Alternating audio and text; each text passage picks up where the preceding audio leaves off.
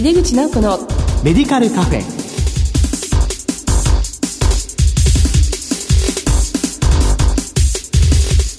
こんばんは帝京平成大学薬学部の井出口直子です。井出口直子のメディカルカフェ。この番組は医療を取り巻く人々が集い語らい情報発信をする場です。今月の特集テーマはがん患者への薬剤処方と薬薬連携です前回は薬剤処方を中心にお話しいただきました。この後ゲストにご登場いただきます。どうぞお楽しみに。入れ口直子のメディカルカフェ。この番組は武田手羽の提供でお送りします。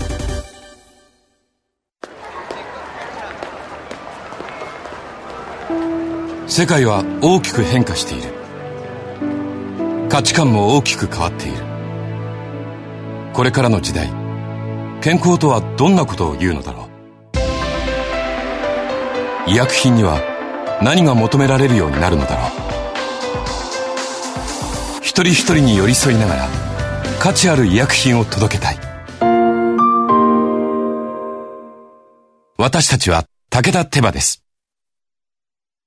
帝京平成大学薬学部の井出口直子です。がん患者への薬剤処方と薬薬連携特集の2回目です。今回は外来がん薬物治療における薬薬連携と題してお送りします。今月のゲストは、静岡県立総合病院薬剤部長の木村みどりさんです。木村先生、また引き続きよろしくお願いいたします。こちらこそよろしくお願いいたします。はい。木村先生は静岡県立大学薬学部の臨床教授としてもご活躍でいらっしゃいます。まあ、前回はあの、先生の静岡県立総合病院の中での薬剤師の特にがん化学療法における様々なお取り組みといいますかね、ご活躍、それからまあ多職種における教育であるとか、薬剤師外来といったことの話を伺伺いました。今回はですね、薬薬連携なんですけれども、がん患者さんの治療における病院と薬局での情報共有について、先生の病院の現状を教えてください。はい。今、我々の病院は、院外処方箋の発行率が95%です。で、えー、これは、経口の抗がん剤ももちろん含まれますし、えー、麻薬も含まれます。で、病院は、多分ですね、私が病院薬剤師になって、2、3年後ですから、昭和、本当に古いですね、えー、56年ぐらいから、もう因外処方を出しておりまして、えー、大変長い歴史があります。で、ね、実際に開局の先生方のの支援をずっと受けてきておりまして、はい、で、えー、そういったことがなければ、おそらく化学療法センターでの薬剤師の業務であるとか、病棟業務の発展とかもこんなに、えー、なかったのかなと思います。で、今、がん患者様は特にその内服の抗がん剤ですね、うん、それが近年もう目に見えて進化してまいりました。で、昔は TS1 とか UFT とか、まあそのぐらいだったんですけれども、どんどん増えて、ゼロオーダーが出てきて、てハンドフットのこととか、うん、あだいぶ問題になりましたね。で、最近ではやはり乳がんのお薬で、まあ皆さんもアンジェリーナ・ジョリーでご存知だと思いますが、ああいう遺伝変異を持った患者様にのみ使われるお薬とか、えー、そういう場合には、やはり患者指導をする際に、例えば周りにその方を知っているご近所の方がいるところで、安易に薬の名前を薬剤師が口にするとかはやってはいけないですよね。そう、ね、えー、そういうこととか、えー、他にも下痢が大変であるとか、そうですね、EGFRTKI とかは、やはり皮疹のコントロールとか、下痢とかですね、えー、そういったそのケアが必ず必要という薬も多いですね。で、他にも泌尿器関係とかで使われるお薬も、比較的高齢の患者様が多いにもかかわらず、お薬が非常に大きかったり、飲みにくいという、もう現実的な問題があります。で、上数も非常に多かったり。で、そういうところで患者様が自分で、ああ、もういいやと思って飲むのをやめてしまう選択ができちゃうというのが大変大きな問題だと思います。で、そこのところで非常に大きく機能していただけるのが開局薬局の先生方というふうに考えております。はい。こちらにですね、今あるんですけども、この化学療法版お薬手帳と言われている、る架け橋ですね。はい。これ大きさは英語版ですかね。そうですね。えまあ、サブタイトル私の治療日記ということで、はい。これはですね、この前半が治療日誌になっていまして、はい、まあ、後半がこのレジメンが貼れるような治療の記録というような形なんですけど、ねはい、これできたらもう十数年前からやってらっしゃるということで、はい、これに関して先生ご紹介いただけますか、はい、えー、まあ、今も多分多くの先生方ご存知のように、えー、新しいお薬が出ますと、そのメーカーで手帳とかを作って、大体こう置いてくれると思うんですよ。ですけれども、患者様はやはり一つのレジメンをずっと行く患者さんっていうのはそんなにいらっしゃらないわけで、うん、もう中には1年の間に3つ4つレジメン変わることもありますね。で、その度にもし手帳を変えてしまうと、自分が前回の治療でどうだったのかとか、その時にどういうお薬をどういうふうに使って、あの時自分はうまくいったとかいうものがどんどん消えていってしまうんですよ。それはとてももったいないですよね。で、架け橋を作ったのは、やはりその治療は継続性があるわけで、うん、えー、そういう中で患者様に振り返りをしていただくというところをまず一つは狙いにしました。で、えー、前回どうだったのかな？あ、何日目ぐらいに下痢だったから、ここでこのお薬飲んで私そうだそうだ、次の日には楽になったんだっけ、みたいなことを患者様が思い出すことができる。また、人の脳というのは嫌な記憶をどんどん捨てていく機能があると聞いています。で、やはり患者様は真っ最中はとても辛いんですけれども、うん、外来で医師と面談のところでですね、いろいろ言おうかなと思っていても、医師の方が検査値を見て、はい、あ、マーカー落ちてきてますよかったですねって言われると、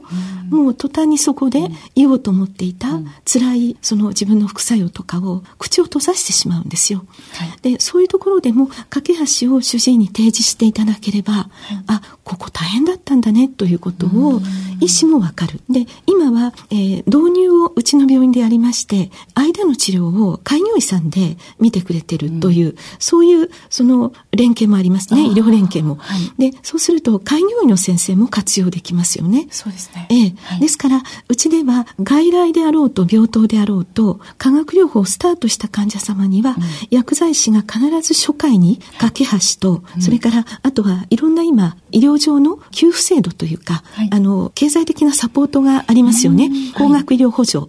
あの説明のパンフレットも、薬剤師が必ず渡しています。薬剤師が渡すんですね。はい。それで患者さんがやっぱり主体的にこう治療に取り組むという意味で毎日ご自分でね書くということがすごく意味がありますよね。ねはい、やっぱり振り返るっていうことも大事ですし、えー、まあ先生にきちっとこれをお見せするだけでも先生も状況がそうですね。であとはまあ開局薬局でも渡してくださいとか、あとは開局の薬剤師の先生方の勉強会時々開くんですけれども、はい、そこでも架け橋お持ちですかという一声を薬局の先生からかけてくださいということをお願いしてまして、はい、それがやはり患者様の助けになるのかなというふうに思っております。そうですね。まあ、薬局、あの、薬手帳お持ちでしょうかっていうのは言いますけど、まあ、そこで駆け足っていう言葉をかけられると、患者さんも出してくれるかなというふうに思います。はい、まあ、先生、先ほどの言葉の中で、特にその外来の内服薬は患者さんが飲まなくなるっていう可能性が結構あるっていうことですよね。はい、はいで、それを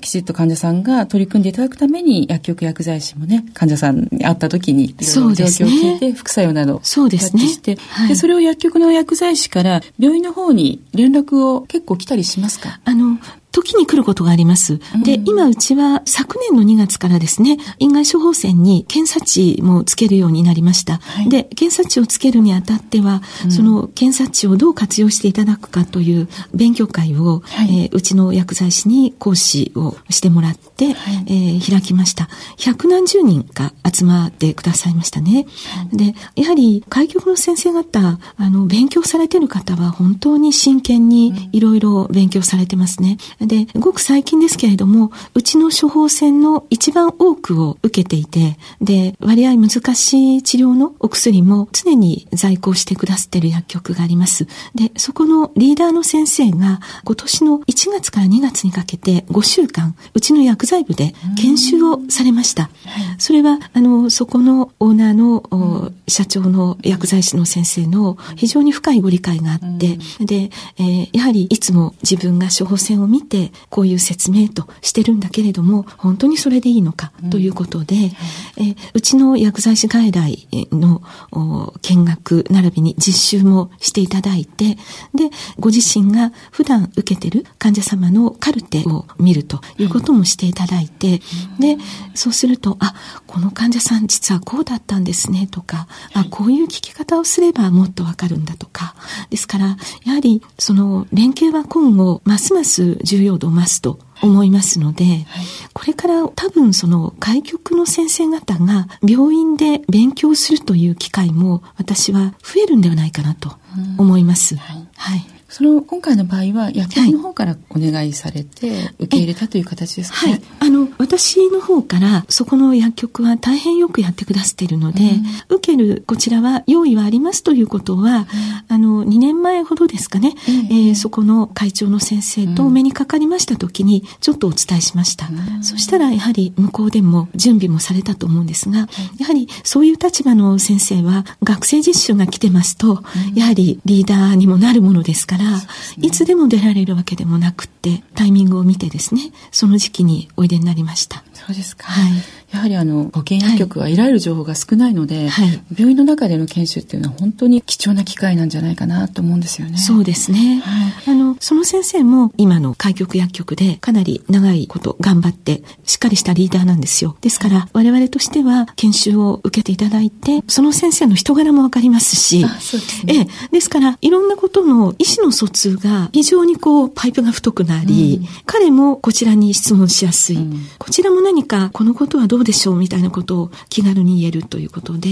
大変いいのかなと思います。そうですね。はい。まあ、これからもそういう機会がありましたら、また受け入れていこうという、えー、そうですね。あの、もうすでにありまして、そうです多分続いていくと思います。そうですか。はい。はい